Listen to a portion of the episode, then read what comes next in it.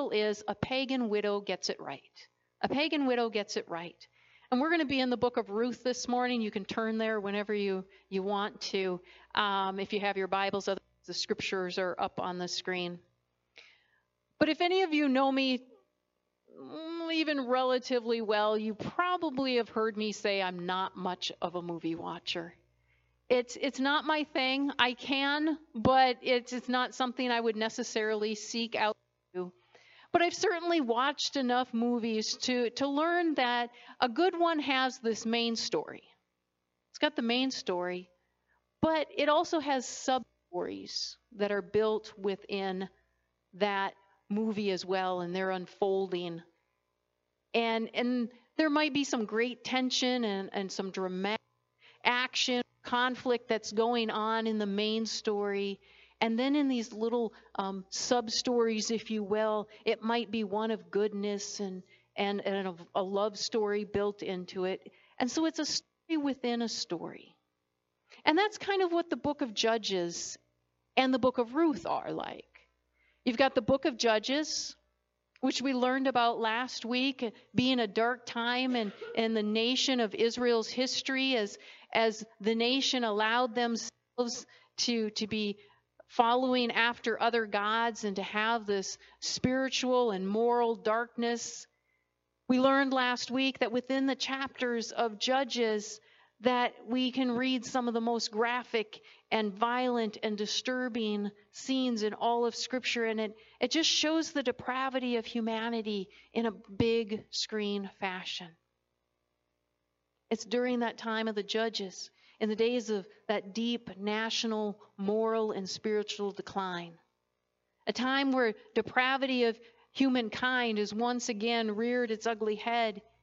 It is at the same time that the story of Ruth is set.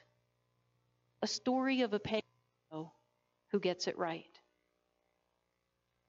The book of Ruth is like a fresh breath of air within the stench of the cesspool of humanity's depravity. But it was written for even greater reasons than to just provide a story to entertain or to give us the warm fuzzies. Through the book of Ruth, God shows us, in spite of the depravity humanity, the depths and the bleakness of our surroundings, that He still uses choice instruments, His unique and lovely vessels, to bring us reminders of His presence and His care. The story of Ruth is a story of God's providence and provision in the lives of all who will trust in Him and follow His ways the book of Ruth is about hope. So hopefully you've had the opportunity to read the book of Ruth. But for those of you that maybe haven't, let me set the story up for you this morning. And it's certainly a tor- story that is worth retelling. And, so you have a man named Elimelech. So he and his wife, Naomi, along with their two sons, Mahlon and Chilion leave their hometown in Bethlehem due to a famine. They don't sell the home place as they plan to come back after the famine has passed, but they move on in the meantime and settle in a foreign land in Moab. There's food there. Sometime after their arrival, Naomi's husband dies. The two sons go on to marry Moabite women. One's wife name is Orpah, the other one is named Ruth. The Bible then tells us about 10 years after they got married, both sons die. Scripture doesn't tell us how. But being a, a wife in Naomi, having lost her husband, now her two sons, she faced some devastating loss. This kind of loss would be incredible for any woman to bear, regardless of when it happened, what time period it occurred in. Being a wife and a mother of two sons myself, I can't even imagine suffering that kind of loss. But at Naomi's time, it put a widow in a dire economic situation as well. And due to this dire economic situation, Naomi decides to leave Moab and return to her homeland. So Naomi tells her two daughters in law go back to your families. You're young enough to marry again. Go home to your families. Stay here in Moab. One does decide to return to her family. The other says these words, though, which demonstrate true devotion recorded for us in Ruth chapter 1, starting with verse 16. But before we read that, let's take a moment and pray. Heavenly Father, we thank you for your word. Lord, your word about people living real life. You also show yourself as a real God who is intimately involved in our lives. And so, Lord, as we hear the story of Ruth and how you worked and moved, Lord, may it encourage us to know that you're the same God today. And we thank you for that. In Jesus' name, amen. Amen. Well, Ruth chapter 1, starting with verse 16. It says, But Ruth replied, this is in response to Naomi saying, Go home.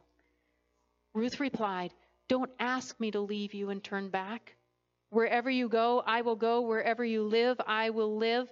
Your people will be my people, and your God will be my God.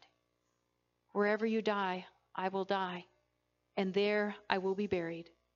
May the Lord punish me severely if I allow anything but death to separate us.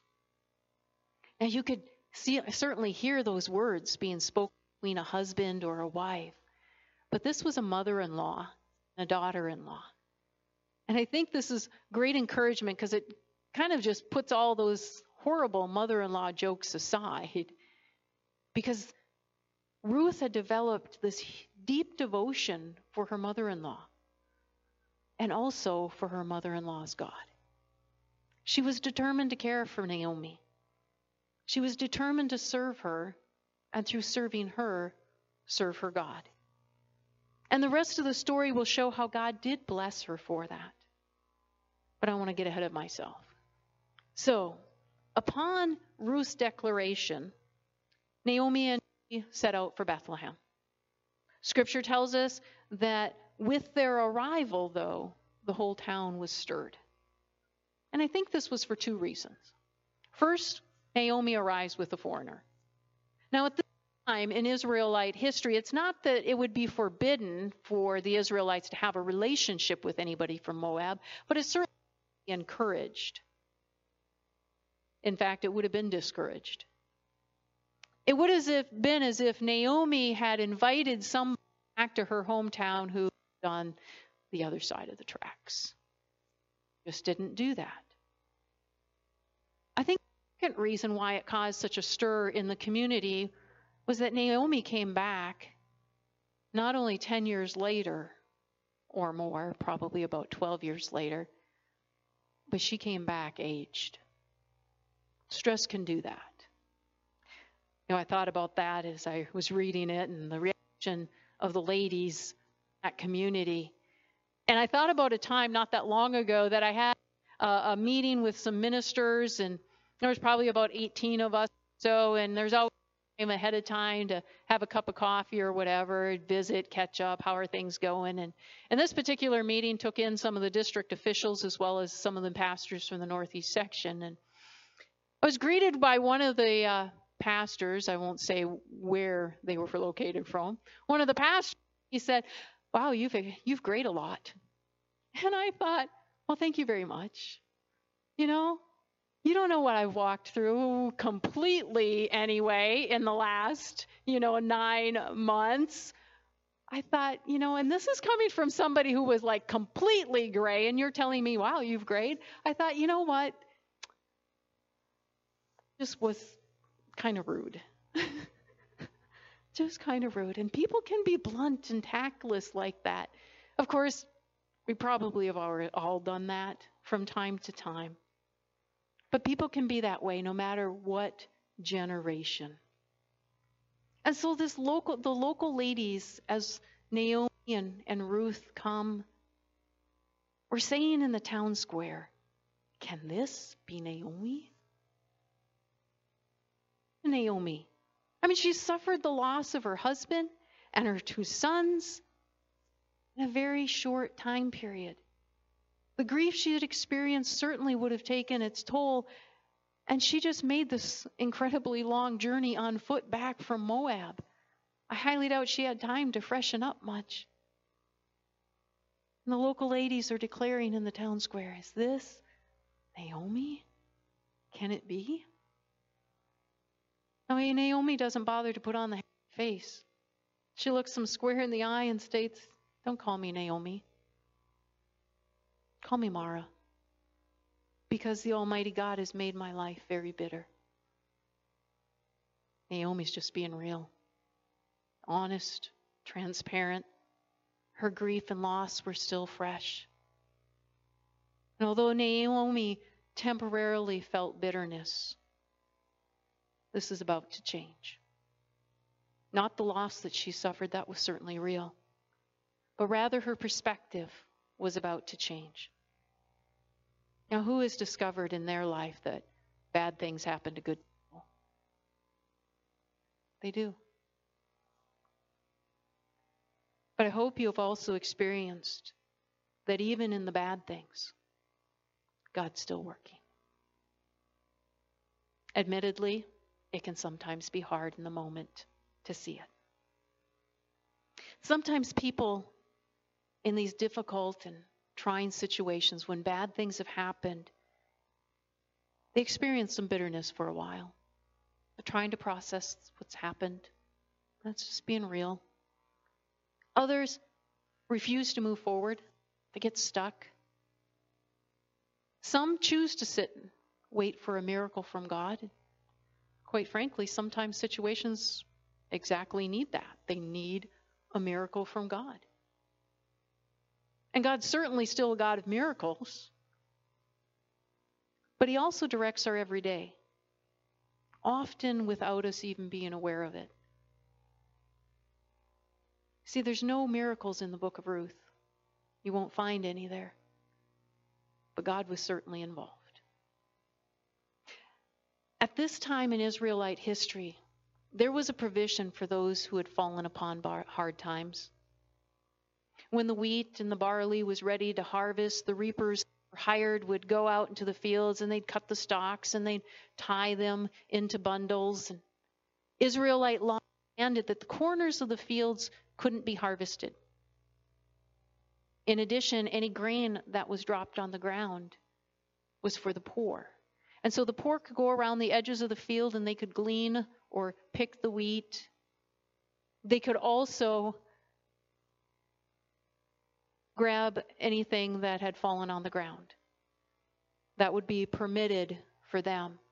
And Naomi and Ruth certainly would have fallen into the socio-economic group that, that they would have had been permitted to glean. Ruth, in her devotion and her care for Naomi, determined that that's what she was going to do. She was going to go to work. She was going to roll up her sleeves, so to speak, and with Naomi's blessing, Ruth headed off to gather grain. Ruth chapter 2, verse 3 tells us this. So Ruth went out to gather grain behind the harvesters, and as it happened, she found herself working in a field that belonged to Boaz, the relative of her father in law, Elimelech and as it happened. It kind of implies a coincidence to some. But I don't necessarily believe in coincidences. I think they're God incidences.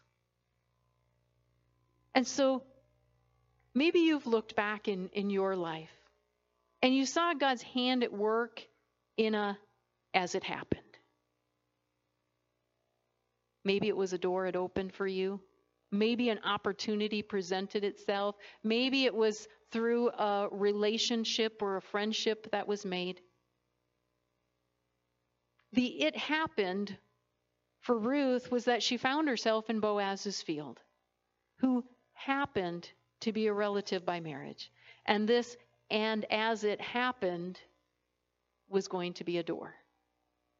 It was part of God's plan unfolding. Now, Bethlehem was like many small towns, much like ours. Someone new moves in and everybody knows about it. Kind of like the gals in the uh, town square, you know, taking note somebody is with Naomi here. Now, people might not know what the newcomer looks like, but no question about it, people know that somebody new has arrived.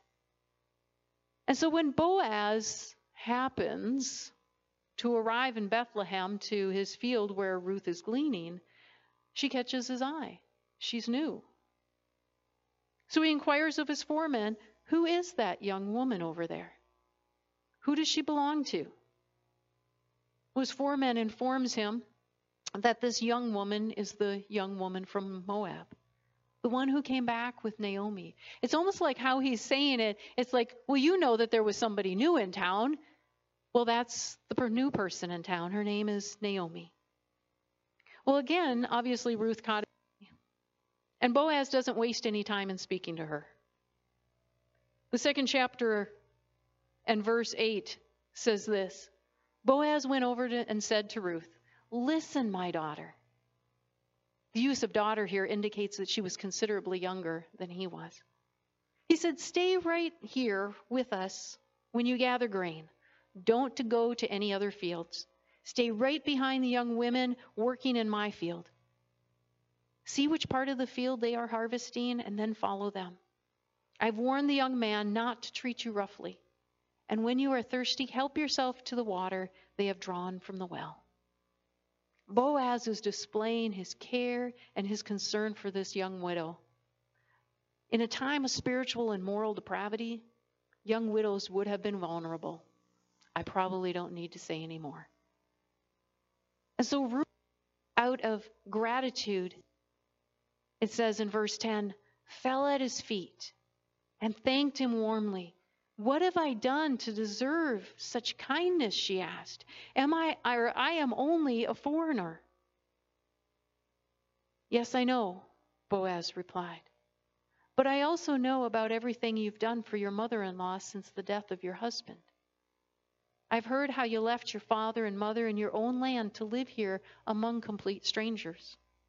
May the Lord, the God of Israel, under whose wing you have come to take refuge, reward you fully for what you have done. Doesn't the story just warm your heart? Just encourage you? The character that both Ruth and Boaz displayed, that Boaz would be so protective of Ruth, and that Ruth would be so humbled by the kindness that she receives from Boaz. And the Bible tells us Boaz further displays his kindness by instructing his foremen to make it easier for Ruth to glean the grain from the field. He said, Leave handfuls on purpose for her. Pull it out of the, the shock and drop it on the ground for her. And so, after a day of being in the field, and Ruth is threshing out the grain, removing all the chaff and the weed seed, and she brings home her day's labor to Naomi. Now, let's face it, when it somebody makes your job easy for you, you can be pretty darn productive, right? You just have to put forth some effort, of course, but so you can imagine that Naomi's astonishment when when all of a sudden Ruth is bringing home this massive amount of grain. Looking back at our Bibles with Ruth chapter 2 verses 19 and 20. The scriptures tell us, "Where did you gather all this grain today?" Naomi asked. Where did you work? May the Lord bless the one who helped you. So Ruth told her mother in law about the man in whose field she had worked. She said, The man I worked with today is named Boaz. May the Lord bless him, Naomi told her daughter in law. He is showing his kindness to us as well as to your husband. That man is one of our closest relatives. He is one of our family redeemers. Now, maybe your translation says kinsman redeemer. And if we were to look at Deuteronomy 25, and I think it's verse 5, if you want to do that on your own time, we're not going to do it today. But if we were to look there, we would read about a Levirate marriage. And this marriage would have happened between a widow and her, either the brother or a close relative of her deceased husband. And the purpose of such a marriage was to carry on the dead man's family name and the inheritance. As closest kin would have had the first opportunity to buy the property of the, the deceased man and to marry his widow.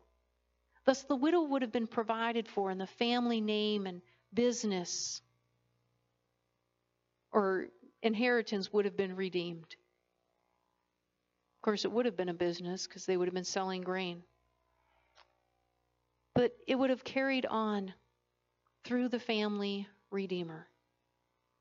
And so when Naomi heard that it was her relative's field in which Ruth had gleaned, and she told her of his kindness, Naomi guided Ruth in making the appropriate steps to discreetly communicate that she was interested in redeeming her late husband's inheritance through Boaz. You see, because when Naomi's husband passed away, the inheritance would have been passed down to Ruth's husband. Well, after Ruth communicates, yes, I'm open to marriage, I'm open to having my husband's inheritance redeemed. Boaz wastes no time in taking the steps to make that happen. The next morning, he heads directly to the town square, the place where business and legal matters took place, and he clears any obstacles that had been standing in a way. And, and that would have been that there was one closer than Boaz that would have had the first opportunity. And that man chose to decline when he learned that it would have incorporated more than just the property. He didn't want to jeopardize his own family inheritance. And so he said, I'm going to pass.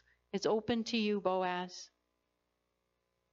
And so in Ruth chapter 4, verses 9 and 10, we hear Boaz's declaration. When he says, Then Boaz said to the elders and to the crowd standing around, You are witnesses that today I have bought from Naomi all the property of Elimelech, Kilion, and Mahlon. And with the land I have acquired Ruth, the Moabite widow of Mahlon, to be my wife. This way she can have a son to carry on the family name of her dead husband and to inherit the family property here in his hometown. You are all witnesses day. And so Boaz did, and they did. Scripture tells us that Boaz took Ruth into his home, and she became his wife. When he slept with her, the Lord enabled her to become pregnant, and she gave birth to a son.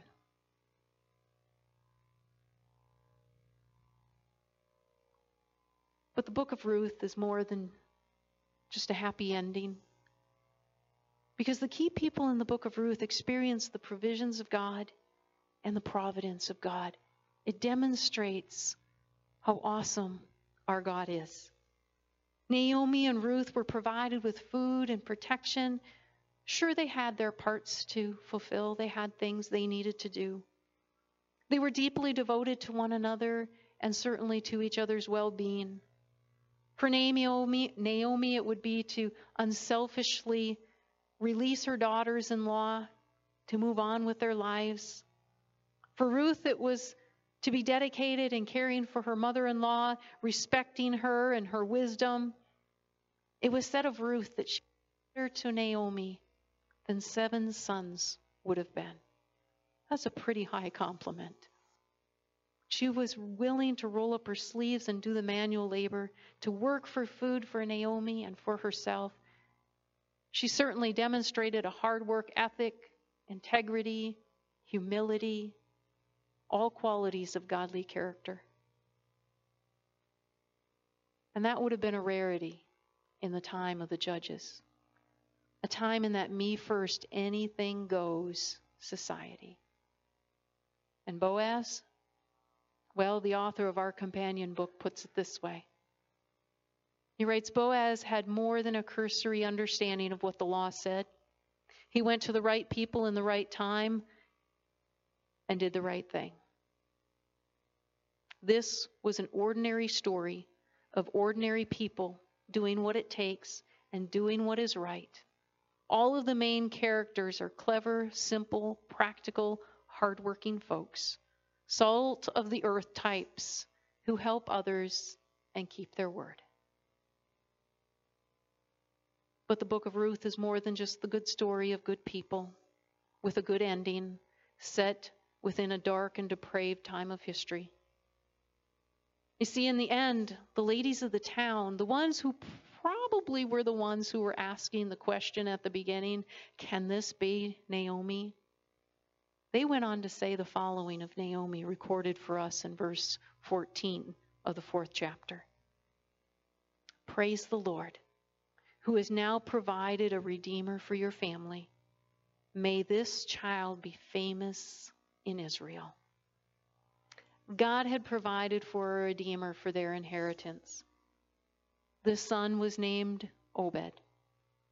And the Bible says that he became the father of Jesse and the grandfather of David, King David.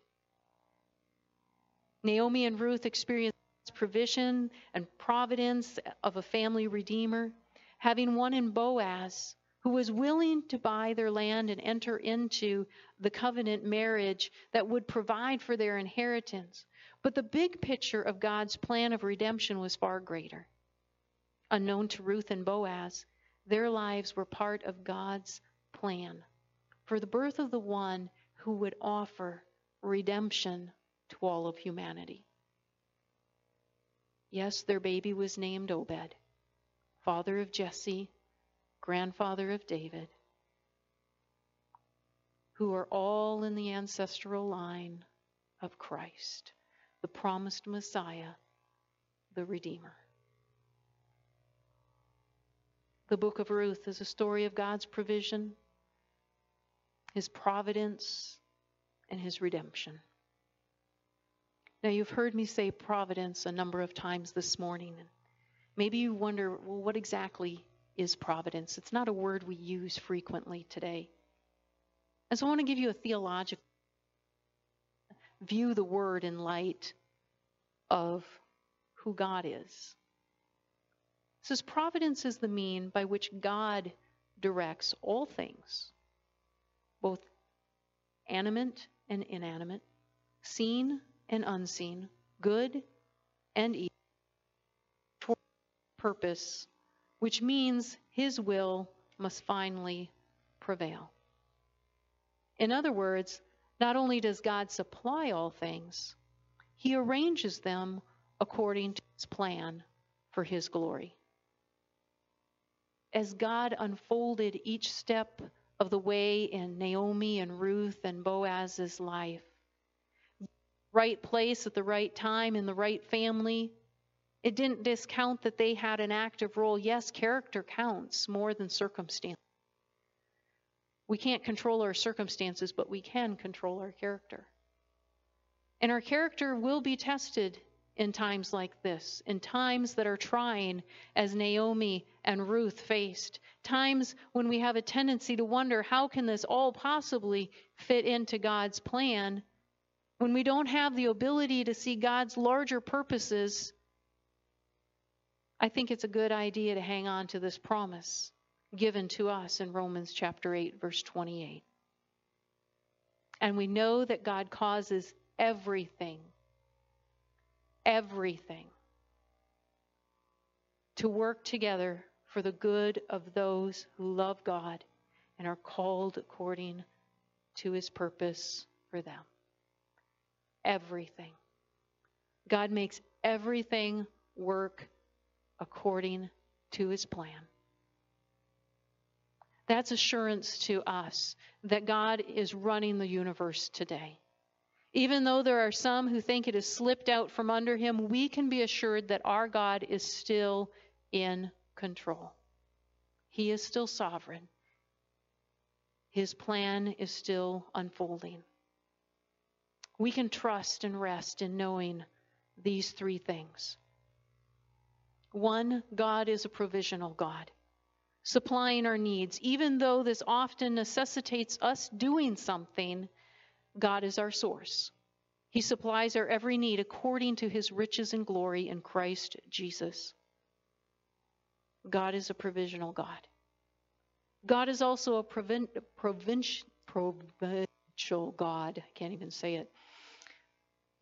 He is the God of providence, using situations and things, bad and good, large and small, ordinary and extraordinary, the everyday things and the miracles, doors opened and doors closed.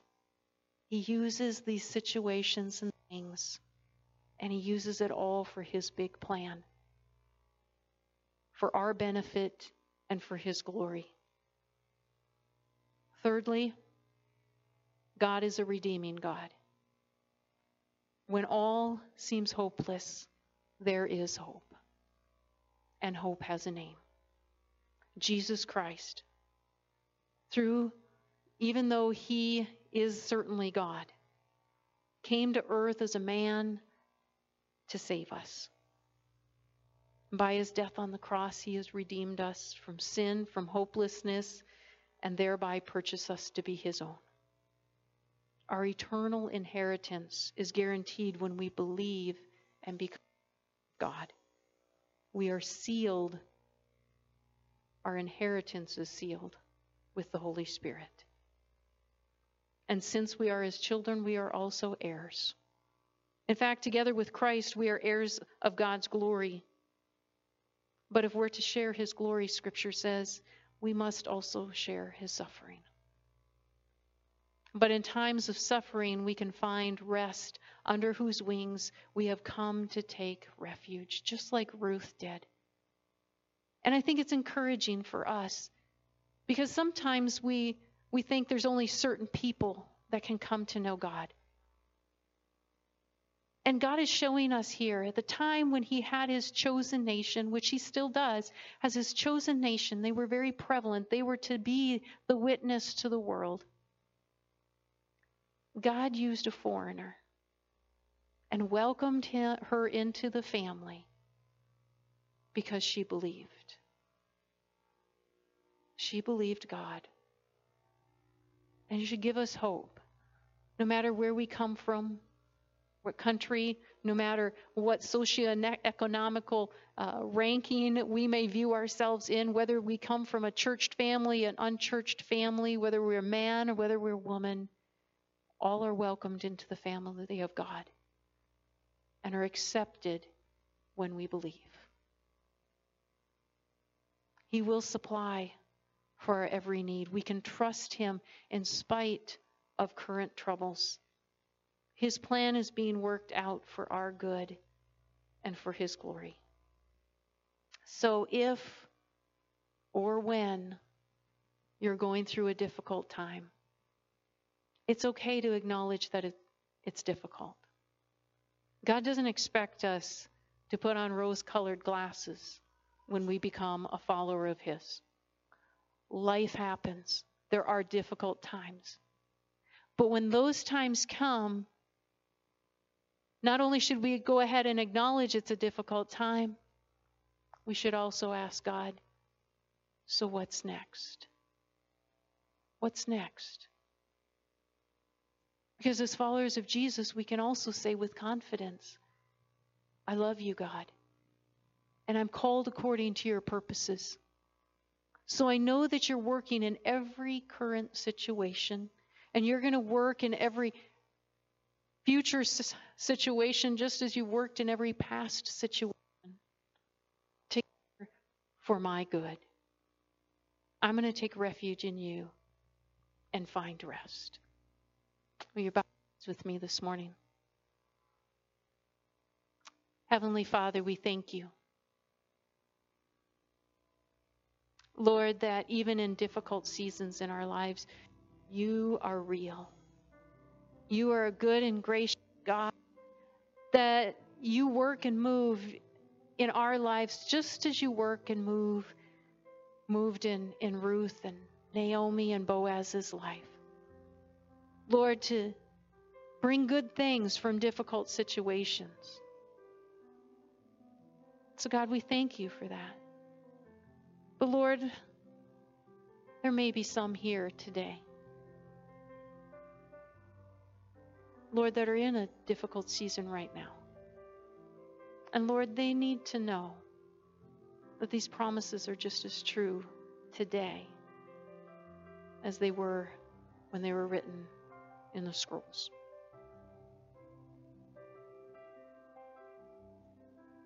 And so maybe you are here today. And maybe it's a difficult season for you. Maybe you're wondering, God, what's next? What good can you bring from my situation?